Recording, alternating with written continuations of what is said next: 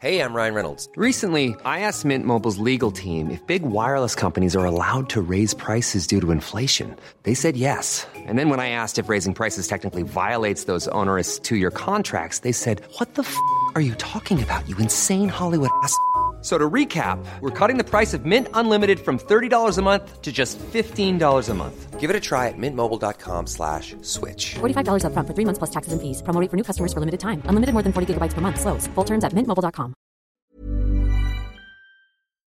Nous sommes en guerre.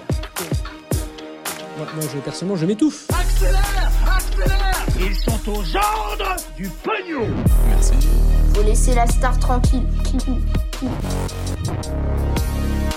La reine Elisabeth II est décédée ce jeudi à l'âge de 96 ans et c'est évidemment le sujet à la une de ses actus du jour. Alors, euh, Elisabeth II a régné pendant 70 ans, c'est le règne le plus long de l'histoire de la royauté euh, britannique. Il faut d'ailleurs euh, rappeler qu'elle n'était pas que la reine d'Angleterre, comme on peut l'entendre parfois, pas que non plus d'ailleurs la reine du Royaume-Uni. Elle était en effet par ailleurs aussi chef du royaume du Commonwealth, qui regroupe 15 États souverains qui ont leur propre gouvernement mais qui font euh, partie donc de cette organisation qui est issue euh, de l'époque coloniale britannique. On compte eh bien notamment parmi ses membres le Canada ou encore euh, l'Australie. Alors en début d'après-midi, un communiqué officiel de la famille royale annonçait que les médecins de la reine étaient préoccupés par son état de santé et les médias britanniques ont ensuite annoncé petit à petit que tous les enfants de la reine se rendaient à son chevet, dont son fils aîné, le prince Charles, mais aussi eh bien ses petits-enfants, le prince William et le prince Harry. Et finalement, aux alentours euh, d'environ 19h30, euh, eh bien, la BBC,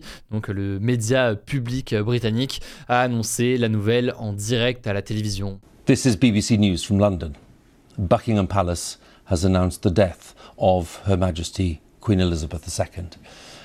In a statement, the palace said the Queen died peacefully at Balmoral this afternoon. The King and the Queen Consort will remain at Balmoral this evening and will return to London tomorrow.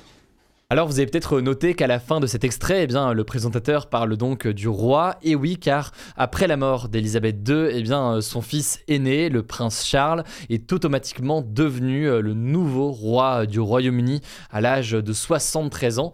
Il a choisi le nom euh, de Charles III. Alors pourquoi ce nom? Alors c'est assez évident, Charles III et pas seulement Charles, car euh, deux Charles ont déjà régné dans la monarchie britannique. Mais le prénom Charles n'est pas automatique. Hein. Il pouvait aussi choisir en fait l'un de ses prénom euh, secondaire. Il aurait pu donc euh, choisir le nom euh, Philippe, Georges ou encore Arthur. Alors désormais, que va-t-il se passer dans les prochaines heures et dans les prochains jours? Alors ce programme, il est connu, il est préparé de longue date, il porte un nom de code. Ce nom, c'est London Bridge is Down et il donne en fait un déroulé très précis et eh bien, des jours et des mois vont euh, suivre euh, la mort de la reine. Alors déjà, les drapeaux ont été euh, baissés au Buckingham Palace, donc à Londres, et un valet en habit de deuil est sorti du palais pour fixer un panneau noir qui indique eh bien, le décès de la reine sur les grilles. Et par ailleurs, en ce moment, sur le site du palais, eh bien, on trouve une page unique, noire, avec le même texte. Les radios musicales, par ailleurs, au Royaume-Uni, ont reçu eh bien, pour consigne de ne pas diffuser de musique trop joyeuse. D'ailleurs, un certain nombre de stations ont déjà préparé des playlists composées de morceaux, euh, disons, appropriés aux événements euh, de la journée. Et puis ensuite, euh, vendredi, ce sera donc au tour du roi Charles III de prendre la parole à la radio et à la télévision. Il sera officiellement proclamé roi ce vendredi matin lors d'un conseil organisé au palais St James à Londres. Il voyagera ensuite à Édimbourg en Écosse, à Belfast en Irlande du Nord ou encore à Cardiff au Pays de Galles pour assister à tout un tas de commémorations. Il devrait aussi eh bien, rencontrer dans les prochains jours les dirigeants euh, du Commonwealth. Et quant à son euh, couronnement officiel, eh bien, il aura lieu euh, dans les prochains mois, le temps de l'organiser, puisque vous l'imaginez, c'est une cérémonie de très grande ampleur qui est attendue pour ce couronnement. Alors a priori, désormais, le Royaume-Uni va entamer un deuil national d'une dizaine de jours. Le cercueil de la reine va être déplacé donc de sa résidence de Balmoral en Écosse au palais de Buckingham à Londres. Et puis dans quatre jours, il sera transporté dans le palais de Westminster à l'occasion euh, d'une procession militaire dans les rues de Londres. Son corps sera ensuite exposé 24 heures sur 24 dans un cercueil ouvert jusqu'à ses funérailles. Dans 10 jours et dans des détails qui resteront à préciser, mais des funérailles vont donc se tenir dans l'abbaye de Westminster à Londres, donc probablement le samedi 17 septembre à 9h du matin. Mais au moment où on tourne ces actus du jour, eh bien rien n'est sûr, donc on aura sûrement la confirmation dans les prochaines heures ou dans les prochains jours. Ce jour-là, donc potentiellement le 17 septembre, eh bien l'ensemble du pays sera à l'arrêt. Quand le cercueil en fait entrera dans l'abbaye, eh bien le pays va totalement s'arrêter. Il y aura deux minutes de silence. Les magasins a priori vont fermer. Même chose pour la bourse de Londres. Les gares mettront en suspens leurs annonces. Les bus s'arrêteront et les conducteurs descendront dans la rue. La reine Elisabeth II sera ensuite enterrée le même jour au château de Windsor à l'ouest de Londres, aux côtés de son mari, le prince Philippe, qui est décédé en avril 2021. Voilà donc pour les quelques informations de la journée, au-delà évidemment des très nombreux hommages dont on aura l'occasion de parler dans les prochains jours. Maintenant, ça me semble important eh bien, de vous proposer un retour sur la vie et sur le parcours de la reine Elisabeth II.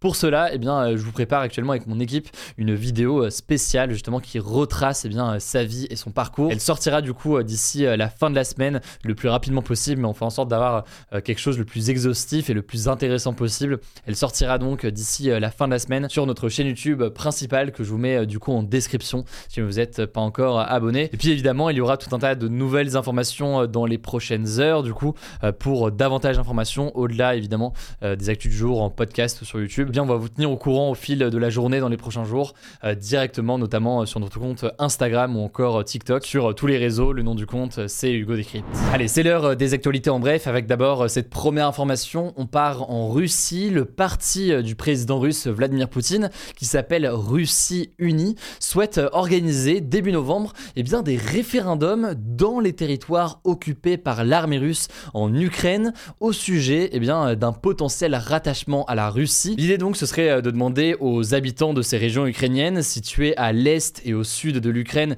et donc des régions occupées aujourd'hui par l'armée russe, de voter pour savoir s'ils veulent que leur région fasse désormais partie de la Russie et non plus de l'Ukraine. Il faut savoir que la Russie avait déjà organisé ce genre de référendum en mars 2014. Ça s'était passé en Crimée après avoir envahi militairement la région et selon les résultats russes à l'époque, les habitants avaient voté à 97% pour être rattachés à la Russie. Mais ce référendum avait été considéré par de très nombreux pays comme complètement illégal, y compris évidemment par le gouvernement ukrainien qui s'était opposé à tout ça. Et donc de la même façon ici, évidemment, même si au moment où on tourne, il n'a pas encore pris la parole, on imagine bien que le président ukrainien Volodymyr Zelensky s'y opposera complètement. Dans les actualités en bref, il y a aussi cette information qu'on va traiter davantage en détail dans les prochains jours, mais que je voulais mentionner à minima une première fois aujourd'hui. 26% de la forêt amazonienne est détruite de manière irréversible. C'est ce qu'indique un rapport dévoilé lors d'un sommet des dirigeants indigènes de l'Amazonie.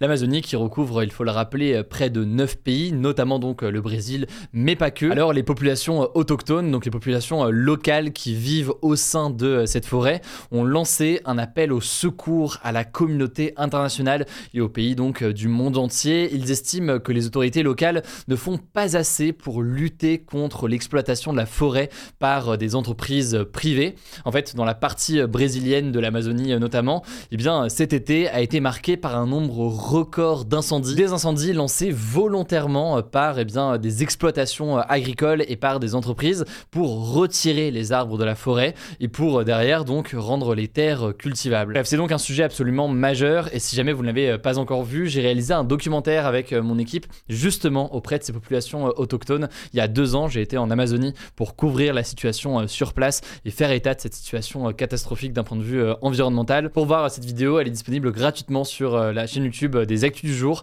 Je vous la mets donc directement en description. Autre actualité, une actualité tech, mais c'est surtout en fait une actualité économique, c'est pour ça que je vous en parle. Je voulais vous confirmer une information qu'on vous a donnée en début de semaine, mais qui était encore au stade de choses à vérifier officiellement. Désormais, c'est officiel. Apple a dévoilé hier ses nouveaux iPhones et donc les prix sont effectivement historiques. Pour la première fois, tous les nouveaux iPhones en Europe vont coûter plus de 1000 euros. À titre d'exemple, l'iPhone 14 démarre aux alentours de 1019 euros et euh, les prix atteignent 1479 euros pour un iPhone 14 Pro de 128 Go. Alors je vous le disais mardi, d'un point de vue économique, c'est intéressant puisque ces augmentations de prix en Europe s'expliquent par les difficultés d'approvisionnement pour certains composants, ça en en a beaucoup parlé. Par ailleurs, et là c'est d'autres éléments importants, il y a la hausse des prix de l'énergie ou encore eh bien, la baisse de la valeur de l'euro face au dollar. Bref, plusieurs raisons qui expliquent une augmentation euh, des prix euh, en Europe, mais pas forcément partout dans le monde.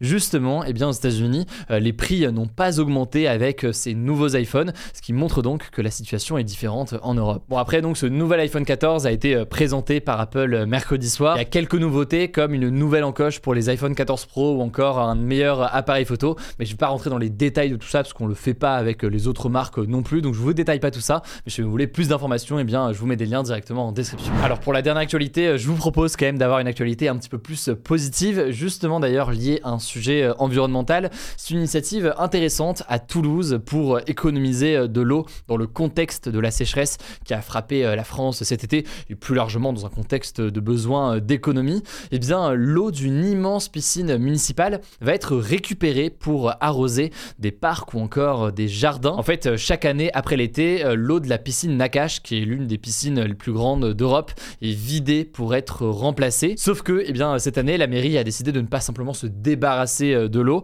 mais bien donc de l'utiliser. Concrètement, ils vont euh, la débarrasser de son chlore et ils vont la transvaser dans des camions-citernes pour arroser tout simplement euh, les espaces verts de la ville. Voilà, c'est la fin de ce résumé de l'actualité du jour. Évidemment, pensez à vous abonner pour ne pas rater le suivant, quelle que soit d'ailleurs l'application que vous utilisez pour m'écouter. Rendez-vous aussi sur YouTube et sur Instagram pour d'autres contenus d'actualité exclusifs. Écoutez, je crois que j'ai tout dit, prenez soin de vous et on se dit à très vite. Small details are big surfaces. Tight corners are odd shapes. Flat, rounded, textured or tall. Whatever your next project, there's a spray paint pattern that's just right. Because Rust-Oleum's new Custom Spray 5 in 1 gives you control with 5 different spray patterns. So you can tackle nooks, crannies, edges and curves without worrying about drips, runs, uneven coverage, or anything else. Custom Spray 5 and 1. Only from Rust